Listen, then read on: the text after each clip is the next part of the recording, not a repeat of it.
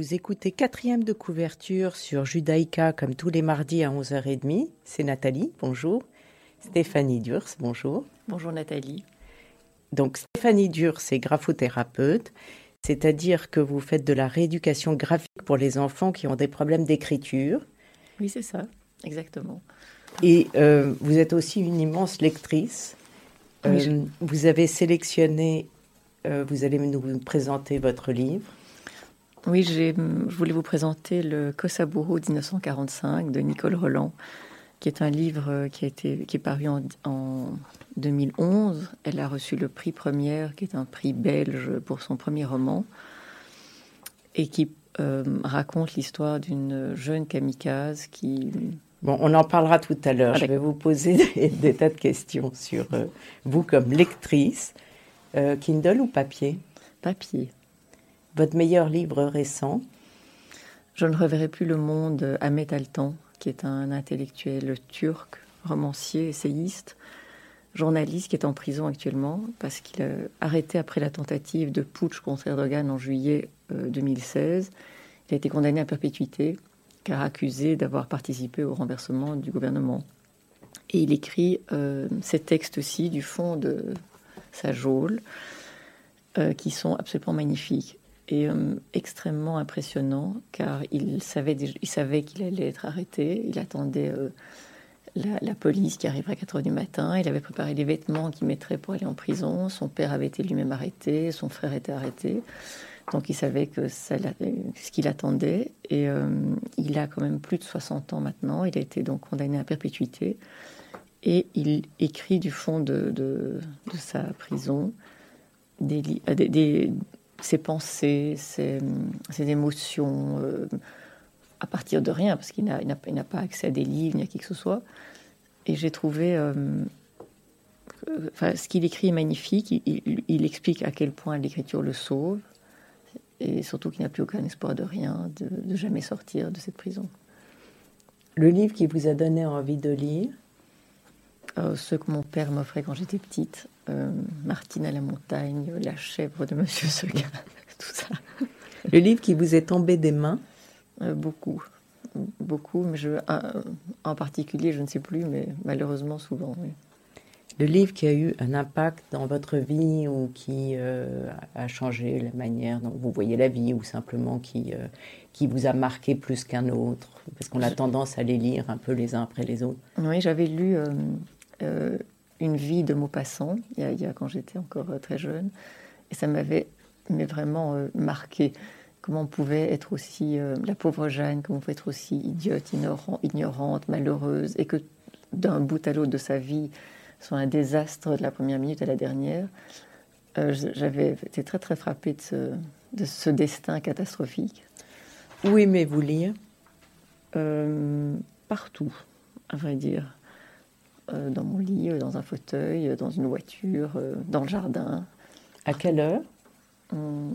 Principalement le soir, ou bien surtout quand j'ai trop de choses à faire et que j'ai envie de faire une pause. Quel genre de livre ?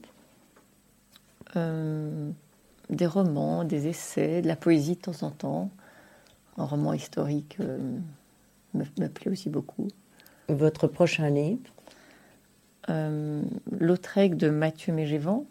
Où, euh, on en a parlé ici dans cette émission ah bon avec Isabelle de Borgrave. Ah d'accord, oui, je n'avais pas entendu. Euh, Ou La nuit, je dessine des soleils de Boris Cyrulnik, que je voudrais lire aussi parce que c'est intéressant.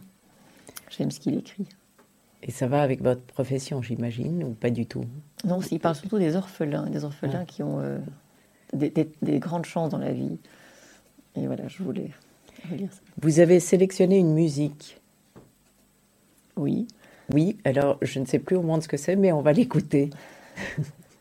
C'est Lang Lang, le départ. Mais euh, je ne sais plus, j'en sais pas plus, mais j'adore ce... On en ce parle après. Ouais.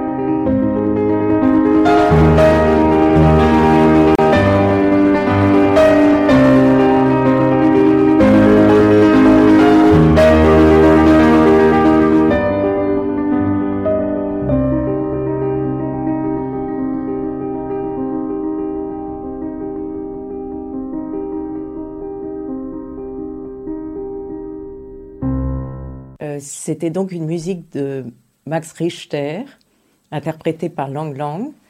Et vous aimez ce genre de musique? Vous l'écoutez beaucoup, partout? euh, J'adore la seul. musique, oui. La oui. musique m'accompagne de six heures du matin à, à, jusqu'au bout, tout au bout de la journée. Et euh, je, je cherchais, un, je, je pensais à l'histoire de, de Kosaburo, de Mitsuko, qui, qui part, qui part vers son destin. Et donc il y, y a pas mal de musique assez étonnante euh, qui pourrait symboliser en partie l'histoire de Kosaburo.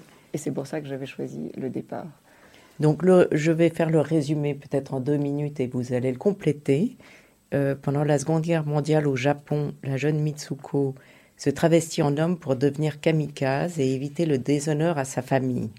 Puisque son frère a déserté plutôt que de mourir, elle prend sa place et suit aussi son meilleur ami qu'elle aime depuis l'enfance, Kosaburo, qui est le titre de l'ouvrage. Oui. Oui. Ensemble, ils se préparent à affronter la mort. Et ce livre décrit la bravoure et l'abnégation, mais aussi l'humiliation, la soumission et le fanatisme. C'est un livre sur l'idéalisme et l'amitié. Euh, pourquoi oui. vous l'avez choisi? C'est très particulier comme livre. J'ai mmh. été tout à fait étonnée de lire ça euh, avec, euh, avec une légèreté de mots et une gravité mais je du sujet. Que le sujet, c'est encore un livre qui m'a énormément impressionnée, que j'ai adoré, que j'ai offert à des quantités d'amis, que j'ai gardé au fond de mon sac pendant très longtemps, comme un nouvel ami qu'on, dont on veut garder la proximité. J'ai été euh, très, très euh, touchée par le, le thème, qui est assez rare. Moi, bon, je n'avais jamais rien lu sur les kamikazes, beaucoup sur la guerre quarante, mais jamais rien sur ce qui s'était passé au Japon. Euh, il se fait que j'ai fait un très beau voyage au Japon, et j'ai un lien particulier avec ce pays que je ne connais pas bien, mais qui, m'a, qui me fascine. Euh, l'écriture de Nicole Roland, me, je la trouvais fabuleuse. Je trouvais que l'histoire était très très belle, très simple, tout en étant euh, euh, comment dire, euh, Mitsuko est traversée par tellement de, de sentiments différents parce qu'elle est ult- beaucoup trop courageuse, d'une bravoure extraordinaire, tout en ayant envie de vivre. Son, on, euh, on en parle beaucoup dans, quand son frère euh, se décrit. Il a envie de, il n'a pas envie de, de, de, de mourir pour son pays ni pour son empereur. Il veut vivre, et c'est pour ça qu'il s'enfuit. Et sa sœur ne peut pas supporter le déshonneur de la famille. Toutes des, toutes des, des idées, des valeurs qu'on peut dire qu'on a tout de même perdues dans, dans nos pays. Et en même temps, on a l'impression qu'elle vit en accéléré en faisant ce parcours du combattant, du kamikaze, car ils sont isolés des autres, ils vivent de manière très différente. Oui, j'ai appris qu'ils avaient d'abord un entraînement extrêmement dur, qu'ils étaient roués de coups, affamés, on leur tapait dessus. Enfin, c'était hallucinant de, de tout ce que, de, de tout, tout ce qu'ils subissent pour ça. Et puis une fois qu'ils ont fait leurs preuves, on leur donne un véritable entraînement de pilote. Et tout ça dans un peut-être un temps très court, mais quand elle le raconte, ça a l'air très long aussi. Ils ne savent pas quand ils seront appelés. Ils ont accepté de faire le sacrifice suprême pour leur empereur et leur pays. Alors que la guerre, euh, le Japon est en train de perdre la guerre, ils, ils finissent par s'en rendre compte tous, Mitsuko, Kosaburo aussi. Euh, elle doit accompagner son, son ami, qui est aussi son amour, qui est son ami d'enfance, lors de son dernier vol. Enfin, toute cette histoire est absolument dramatique, tout en étant euh, on a l'impression belle. Aussi que c'est une adolescente qui n'a aucune idée de la mort et qui veut suivre son amour jusqu'au bout. Oui, alors fait... qu'elle ne le voit pas. Certainement, alors que ça n'a jamais été son amoureux.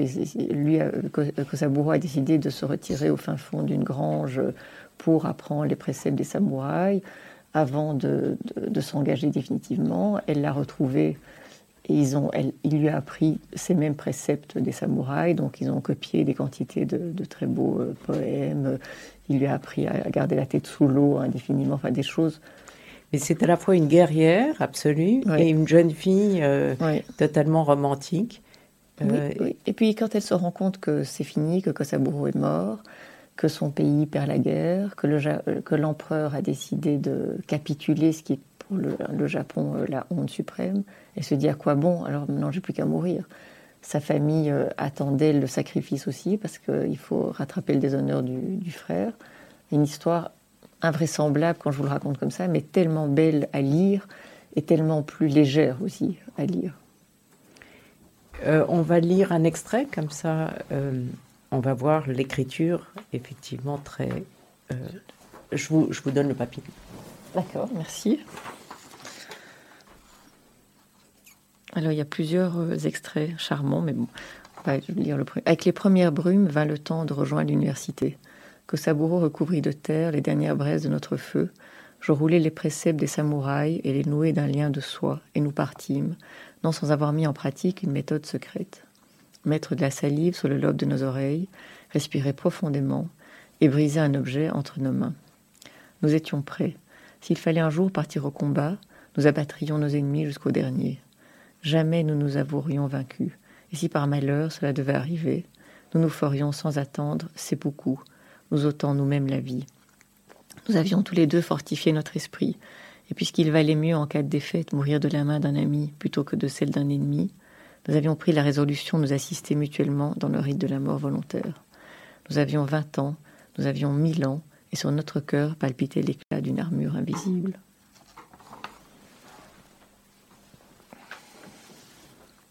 Et vous l'avez lu combien de fois, ce livre ? Oh, plusieurs fois, et je l'ai relu euh, la semaine passée, mais avec un plaisir inouï, comme si je redécouvrais euh, comment dire, un carnet enfui, un carnet secret, ou, ou un ami qu'on aime énormément, mais qu'on n'a plus vu depuis longtemps. Et alors, le, le, le, l'auteur, c'est son premier roman. Elle était professeure de lettres à Namur. Elle a créé un théâtre universitaire. Elle l'a animé pendant vingt ans. Et puis, euh, le sous-titre, c'est... Euh, le titre, c'est Kosaburo dix-neuf cent quarante-cinq. Et le sous-titre, c'est « Ou les herbes de lâcheté ». Le sous-titre m'a tout à fait intriguée, de, de même que le titre, parce qu'elle choisit le nom de l'amour de l'héroïne. Elle ne choisit pas le nom de l'héroïne. Euh... Moi, j'étais aussi effectivement très, très épatée, parce que je pense que, d'abord, elle est belge, donc ça m'a fait très plaisir. Elle n'était pas toute jeune quand elle a écrit ce livre, euh, avec un grand succès. Je trouve, en plus, que non seulement elle a reçu un prix, mais ce, il le mérite amplement. Euh, j'ai, après, j'ai compris pourquoi elle avait écrit le livre, ce qui, évidemment, euh, était encore, encore plus touchant. Elle a perdu une fille très jeune. Elle... Euh, elle passait des heures dans la chambre de, ce, de cette fille disparue quand elle a découvert que sa fille était passionnée par le Japon, ce qu'elle ignorait complètement. Et elle s'est intéressée aux lectures de sa fille et a eu envie de trouver ce moyen de faire vivre sa fille à travers son livre. Et elle dit elle-même, maintenant, ma fille vivra toujours à travers mon histoire, à travers l'histoire de Mitsuko, Mitsuko ou Hélène. Euh, la, la, du coup, je vais lire le, la dernière... Euh...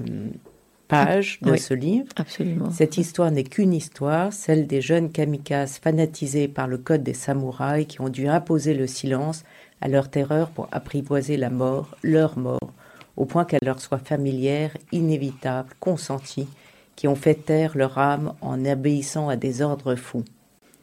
Elle est aussi un hommage à leur jeunesse fracassée, recueillie dans les plis du temps. Kosaburo, Akira et les autres ont bien existé et leur gloire ne s'éteindra pas. Mitsuko n'a pas existé et effectivement, elle dit, je ne vais pas le lire tout entier, mais elle dit euh, qu'elle apprivoise la mort à travers ses kamikazes, mm-hmm. la mort de sa fille, mm-hmm. en c'est identifiant mm-hmm. voilà, euh, le personnage euh, de cette guerrière à sa fille. Oui, c'est introduite parmi ces jeunes aviateurs, effigie du corps de ma fille morte, si jeune, elle aussi.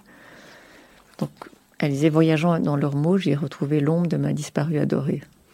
Et pour conjurer le chagrin et empêcher à jamais Hélène de disparaître, je lui ai donné la forme de Mitsuko. C'est très très beau. J'ai trouvé ça beau aussi. Euh, pas, pas, ne ver, elle ne verse pas dans le pathos, malgré que quand je vous raconte l'histoire, je ne sais pas ce que les, lecteurs, les auditeurs euh, en pensent à la minute même. Ils disent, mais quelle horreur, je ne lirai jamais ce livre. Que du contraire, lisez-le, c'est une pure merveille. Et l'histoire n'est pas si triste que ça, parce qu'il y a cette jeunesse merveilleuse de, de Mitsuko.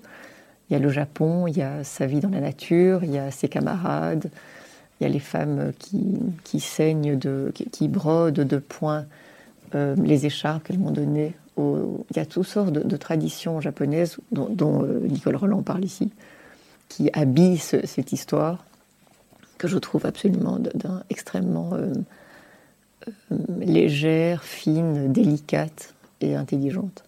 Et puis on est complètement dans la tête de cette héroïne aussi, à savoir euh, comment elle pense, ce qu'elle fait toute la journée. C'est d'une précision incroyable. Si jamais on avait envie de devenir kamikaze, c'est, voilà. Oui, c'est le... alors qu'elle ah, ne décrit jamais Mitsuko. On ne sait pas si elle a les yeux bruns. Enfin, on imagine que les Japonaises, elles doivent avoir peut-être les yeux noirs, mais on ne dit pas.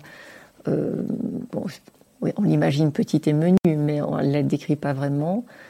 Euh, on, on ne décrit pas non plus Kosaburo, donc on imagine qu'ils ont tous le même genre de physique, mais enfin on ne le sait pas. Et elle arrive à créer un personnage dans un très petit livre. Enfin, cette histoire n'est pas longue. Elle a, euh, qu'est-ce qu'on va dire, cent quarante-cinq pages. D'un, dans, de, chez Actes Sud, de, de la, du, du, format, du petit format. Donc voilà, c'est un, c'est un livre que j'ai, oui, que c'est probablement un des livres que je préfère au monde, que je retrouve toujours avec beaucoup de joie. Nicole Roland a écrit un autre livre qui s'appelle « Les Veilleurs de Chagrin ». Oui, euh... que j'ai commencé, que je n'ai pas fini, et qui euh, est très intéressant parce qu'elle reparle de la mort. En fait, elle, elle parle d'une, d'une femme qui est archéologue, et qui donc, gratte la terre et qui cherche à exhumer les corps que, qu'on, qu'on trouve fatalement dans les sites archéologiques. Elle est aussi malheureuse parce qu'elle divorce, donc c'est une histoire plus contemporaine, je vais dire, qui, euh, qui est aussi très très travaillée. Son texte est toujours aussi travaillé qu'avant. Elle, elle décrit longuement des, des situations, elle décrit toujours les... Le personnage, pas encore beaucoup. Je ne sais pas encore très bien à quoi ressemble le personnage principal. Mais voilà, je le découvre maintenant. On va écouter votre deuxième choix de musique, qui est d'un autre genre. Always look on the bright side of life, les Monty Python. Always look on the bright side of life. Always look on the light side of life. If life seems jolly rotten, there's something you've forgotten, and that's to laugh and smile and dance and sing. When you're feeling in the dumps, don't be silly chumps. Just purse your lips and whistle, that's the thing. And always look on the bright side of life. Come on! Always look on the right side of life. For life is quite absurd, and death's the final word. You must always face the curtain with a bow. Forget about your scene, give the audience a grin. Enjoy it, it's your last chance anyhow. So always look on the bright side of death. Just before you draw your terminal breath. Life's a piece of shit when you look at it. Life's a laugh and death's a joke, it's true. You'll see it's all a show, keep them laughing as you go. Just remember that the last laugh is on you. And always look on the bright side of life. Always look on the right side of life.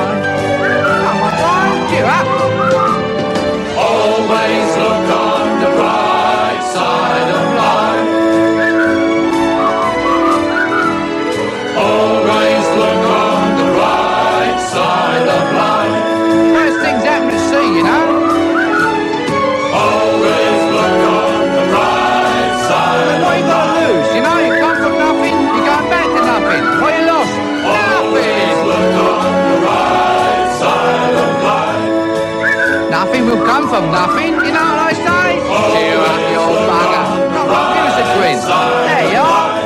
See? The end of the film. Incidentally, this record's available in the foyer. Someone's got to live as well, you know. Who do you think pays for all this rubbish? Always look on the right money back, you know. Side of life. I told him. I said to him, Bernie, I said, I'll never make that money back. Stéphanie Durs, c'est votre philosophie de la vie. Always look at the bright side of the life. Ben oui, je pense qu'on a une chance folle d'habiter dans un pays en paix, avec euh, énormément de, d'avantages. Euh, on a une belle nature, on a des amis. Voilà, moi je pense que voilà, j'essaie de me dire tous les jours que j'ai beaucoup de chance. J'en ai d'ailleurs, en plus. Vous aviez hésité à choisir ce livre ou d'autres, parce que je sais que vous lisez beaucoup, ou oui, c'était j'ai, une j'ai... évidence qui s'est imposée. Kosaburo, j'ai quand même un énorme, une énorme tendresse pour celui-là, mais j'avais un souvenir de Caroline Lamarche, qui avait écrit son premier livre aussi, qui s'appelait « La nuit et l'après-midi ». Très interpellée par le titre, je me dis « mais qu'est-ce que c'est que ça ?» Elle avait reçu le prix Rossel à l'époque. Non, pardon, il, avait, il était sorti, il avait été rangé assez rapidement dans les livres porno, ou, alors que ce n'est pas du tout un livre porno, c'est un livre érotique. C'est l'histoire d'une jeune fille qui répond à une petite annonce d'un homme roux qui la convoque dans un hôtel l'après-midi et qui lui fait passer finalement un sale quart d'heure, alors que j'imagine que sa, que sa démarche, c'est, c'est de chercher l'amour, la tendresse, mais lui, il veut une relation euh, dominante. Et je, j'avais été très, très intriguée par Caroline Lamarche, qui avait, n'avait jamais rien écrit non plus, que je vais écouter un jour, et je vois une personne euh, avec euh, enfin, d'un look, on attend, on s'attend pas euh, à, à ça, donc très simple, avec une longue jupe grise, euh, Hein, une, une, les cheveux coupés en bol, très simple. Alors je, j'étais extrêmement intriguée. Je lui dis mais pourquoi vous avez écrit ça? Mais elle, elle a répondu très gentiment. Écoutez, c'est très simple. Il fallait que je puisse écrire, euh, que le premier livre que j'écrive soit définitivement euh, très fort et d'un sujet scabreux comme ça. Après, on allait me laisser tranquille. Je pouvais écrire ce que je voulais. Je m'étais. Sa famille avait très très mal réagi. Euh, sa famille avait mal réagi. N'avait pas aimé que son nom soit associé à ce livre qui avait l'air pour nous, qui ne l'est pas, je, je vous rassure. Mais bon, on il... va se précipiter quand même. Absolument. Il est ressorti des étagères. Elle a reçu le prix Rossel euh, plus tard. J'avais trouvé ça. Et elle a écrit énormément de livres après. Tous extrêmement étranges, magnifiquement écrits, mais dans une catégorie, je ne veux pas la classer. Je sais pas. Elle vient d'ailleurs de recevoir le prix Goncourt de la nouvelle l'année passée. D'accord. Ouais. Alors, il est temps de conclure. Est-ce que vous voulez ajouter quelque chose sur euh, Kosaburo dix-neuf cent quarante-cinq de Nicole de Roland? Nicole, oui, je, je pense aussi euh, qu'on pourrait faire un parallèle avec euh, l'histoire de Mitsuko, quand on pense au fanatisme qui anime euh, malheureusement les dernières années de l'actualité. Mais en fait, je pense que c'est très différent. Euh, les Japonais, ils ont voulu défendre leur pays, euh, servir l'empereur, Euh, lutter contre l'envahisseur. Quand on pense à Daesh, on pense à tout à fait autre chose. Là, on tue parce que l'autre n'est pas d'accord avec vous. On tue au nom d'un Dieu qui, finalement, est le même pour tous. Donc, euh, voilà, je, je pense que c'est une chose très différente. Mais que les valeurs que, qui sont euh, remarquables dans, chez Nicole Roland, enfin, en tout cas, dans ce livre, valent la peine d'être... Euh, disons, remises au goût du jour ou soulignées. Je pense qu'on a, on a jamais trop de... de haut les cœurs, voilà. Soyons braves, soyons courageux. Je pense que c'est toujours une bonne idée. Merci Stéphanie Durs. Merci Nathalie. Vous pouvez réécouter cette émission dimanche à quatorze heures et euh, sur le podcast quatrième de couverture ou sur radio judaïca point b e. Et je vous retrouve mardi prochain à onze heures trente avec un nouveau livre et un nouvel invité. Merci.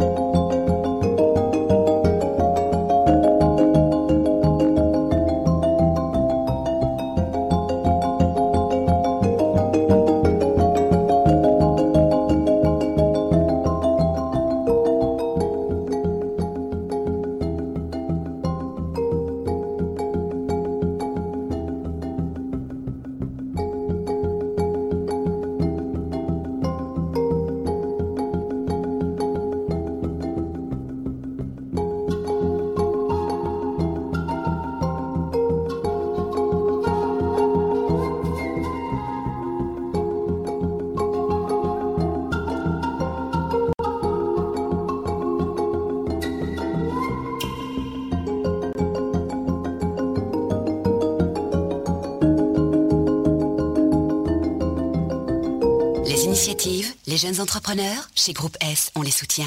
groupe S point b e. Retrouvez-nous sur radio judaïca point b e.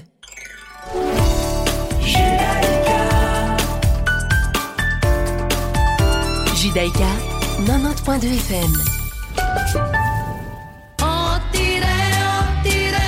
Le onze mars deux mille vingt, Radio Judaïca fête ses quarante ans. Émission spéciale de sept heures à dix heures avec la matinale et de seize heures trente à dix-neuf heures. Des invités, des témoignages, des anecdotes.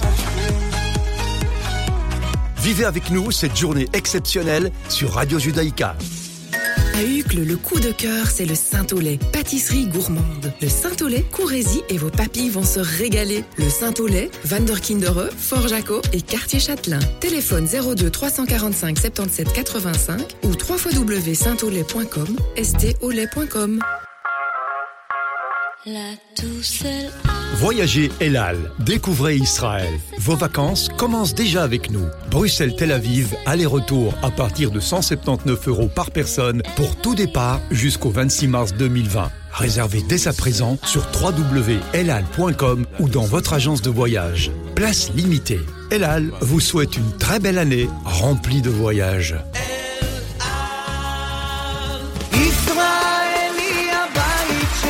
Vous vous posez des questions sur l'Alia ou sur la vie en Israël ? L'Agence juive vous répond. Processus d'Alia, intégration par ville, assurance maladie, marché du travail, éducation, fiscalité, aide à l'intégration, retraite. Contactez-nous dès maintenant au zéro huit cents sept cent neuf soixante-sept ou rendez-vous sur notre site internet agence juive point org. L'Agence juive vous aide à concrétiser votre projet d'Alia.